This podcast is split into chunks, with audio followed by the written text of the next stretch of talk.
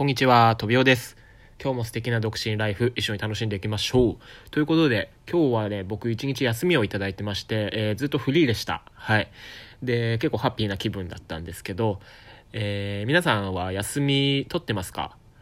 えー、まあ状況によると思うんですけどね、その人の。まあ忙しくて休みなかなか取れないって人もいるだろうし、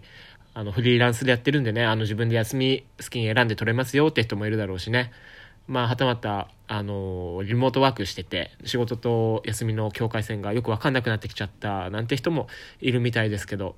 うん、まあね、で僕は、まあ結構こんな風に休み取れたりとか、あと残業も全然しないみたいなまあまあ恵まれた環境にいるのかななんて思ってるんですけどね。まあそんな僕もでも、まあ3年ぐらい前は、もっと今より忙しい部署にいてですね、で、さらに、こう、身の丈に合わないようなポジションにちょっと若くしてついちゃったんで、えー、すごいきつかったんですよね。で、あのままだったら、まあ今思うと結構やばいな、やばかったなって思うんですよね。うん、まあ何がやばいって、体力的にもまあそうなんですけど、あの、あのままだったらね、もう家と職場の往復しかしてなかったんで、あの、まあ職場の仕事のことしかわからない、知らないような人になっちゃってたなって思うんですよ。やっぱり、時間のね、自由が全くなかったから、もう情報収集なんかも時間かけてできなかったしね、本当にね、何も外のこと知らないみたいな人になっちゃってたと思うんですよね。だからこんな風にあの音声配信なんかもちろんやってなかったと思うし、あとは今副業みたいな感じで動画編集なんかやったりしてるんですけど、まあそんなこともね、もう絶対やってなかったなって思うんですよね。もうそんなことがあるっていうこと自体、もう情報収集できてなかったから、えー、知らなかったと思うんですよね。うん、だからやっぱりね、あの、僕今日言いたいことは、あの、まあどうにかしてでも、まあ自分の自由な時間をね、あの、できるだけ、あの、作れるようにな、作れるような環境に、やっぱり、いた方がいいですよっていう、そういう話を今日は、えー、したいと思ってたんですよ。うん。やっぱりね、時間的に、まあ、ある程度ね、もう逆に暇なぐらいじゃないと、うん、やっぱりね、動くエネルギーも出てこないし、情報なんかにも触れる機会がやっぱ少なくなっちゃうんですよね。まあ、それでいろいろチャンス逃したりしちゃうようなことがあると思うんですよ。うん。でね、まあ、その僕のすごい忙しかった1年を終えて、で、ある一冊の本と僕出会ってですね、それを読んで、えー、いや、本当にあのまんまじゃなくてよかったなーってもう強く思ったのと同時にですね、まあこれからはもっとね、あの、自分の自由な時間作って、そんでいろいろ頑張っていかないといけないなって、えー、気づかされた本があるんですけど、それがね、英語でライフシフトっていう本なんですよ。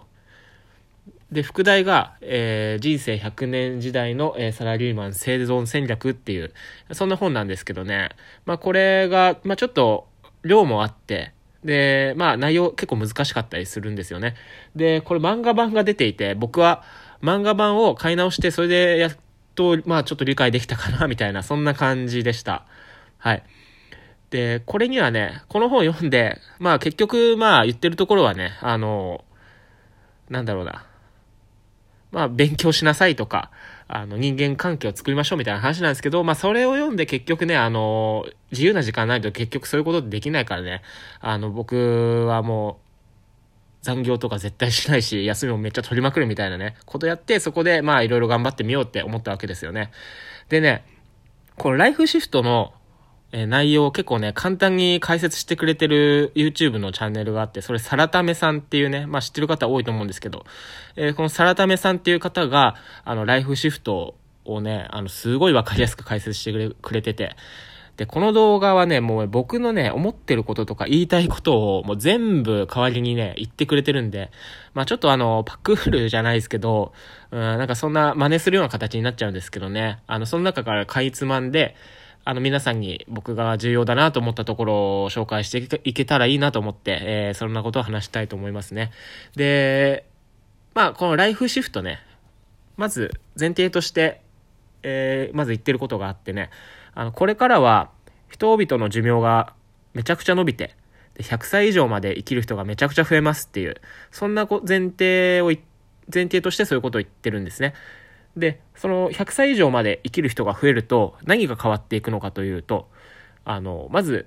今はまあ22歳ぐらいまで、長い人でも、学校で教育を受けて、で、それからまあ65歳ぐらいまでずっと働いて、で、その後に80歳ぐらいまで余生を楽しんで、そんで死ぬみたいな、そんな流れが一般的ですよね、今では。まあ今はもう違うか。で、その流れがもう人生100年時代をね、みんなが迎えるようになると、こういう流れが変わってきますよっていう風にまず言ってるんですね。で、そんな風な流れが変わってきた時に何が大事になるかというと、えー、まあお金みたいな、もう形のある資産だけではなくて、えー、無形資産って言って、えー、目に見えないような、あの、形のない、え、資産が、の価値が、えめちゃくちゃ高まってきます。そういう無形資産の価値がすごい大事になってきますよっていうことを言ってるんですね。で、無形資産って何なのかっていうと、えー、っとね、あの、職場以外の人たちとの人間関係とか、あとは、えー、自分で何かお金を稼げるようなスキル、そういうものが無形資産だって言ってます。で、まあ人間関係ね、職場以外の人間関係って言ったら、まあ家族とか、あと、まあ趣味の、えー、仲間の付き合いでもそうだと思うんですけど、あとは、まあ副業なんかやってたらその副業の、まあチームじゃないですけどコミュニティみたいな、そういう人たちとのつながりがまあ職場以外の人間関係に当たるんですかね。えー、これはね、まあ、もちろん人と会ったり、まあ、オンラインだったらしなくてもいいですけど、人とね、つながり持つ上でやっぱり時間っていうのは必要なんで、これはもう職場と家の往復じゃ絶対無理ですよね。だからこれを作るのもやっぱり僕時間必要だなって思ったし、あとはまあ自分で稼ぐスキル。これも無形資産なんて言ってますけど、えー、まあ、そうだな。まあまあ僕の場合で言うとまあ動画編集とかね、あとはなんだろうな、プログラミングとかそういうことに当たるのかなと思うんですけど、まあそれももちろん、あの、いきなり身につくわけではなくて、まあ勉強しないといけないですよね。で、その勉強も、えー、特に最初なんか時間すごいかかると思うんで、その勉強時間を確保しないといけないし、そうしたらもう仕事以外で誰からも管理されないような時間が、えー、必要になってきますよね。うん。まあだから、まあ、結局ライフシフトで言ってんのは、そういう無形資産をね、あの、これから必要になってくるんで、大事にね、すると同時に、あの、そういうスキル身につけたり、人間関係作ったりね、することが大事ですよって言ってるんですね。まあ、っていうのはね、まあ、裏返すと、もう、職場だけの世界で生きてちゃダメなんですよっていうことなんですよ。だからまあ、最近の言葉で言うと、ワークライフバランスってやつですよね。まあ、それをね、あの、大事にしなさいというか、あの、その、ワークライフっていうそのライフの部分ですよね。自分の時間の方をね、いかに作っていけるかが、えー、大事なんじゃないかっていうことですよ。僕が思うのは。で、これね、あの、このサラタメさんの、えー、動画の中でも、もうめっちゃね、言ってるんですよね。もうワークライフバランスを死守しましょう、みたいな。まあ、結論そこにやっぱ行き着いてですね、これまあやっぱり僕がすごい思ってること一緒だなと思って。うん。まあだからね、あの、僕はね、もう今は、もう死んでも残業しないしね、あの、えー、休みを取りまくるっていう方針でね、まあ、職場に通ってますけど、まあでもこれ環境次第ですよね。僕もあのまま、3年前の厳しい環境で、まあなんだろうな、もう変に根性ついちゃって、もう耐えられてね、そこでうまくいったりしたら、まだずっと忙しい生活してたかななんて思うので、で、僕の場合は、ちょっともう移動させてくれ、つってちょっと泣きを言ってね、1年で、あの、移動して、今のところに落ち着いてるんですけど、うん、だからね、なんだろう、そういう環境に持っていくような、まあ、どうすれば、そのね、あの、休めるような環境に持っていけるかってとこは、僕は、うん、どうだろうな、わかんないんですけど、うん、できるだけね、あの、だから、自分の時間を作れる環境に身を置くことにね、意識を向けてほしいんですよね、少しでも。はい。まあ今日はそんな話でした。はい。ということで、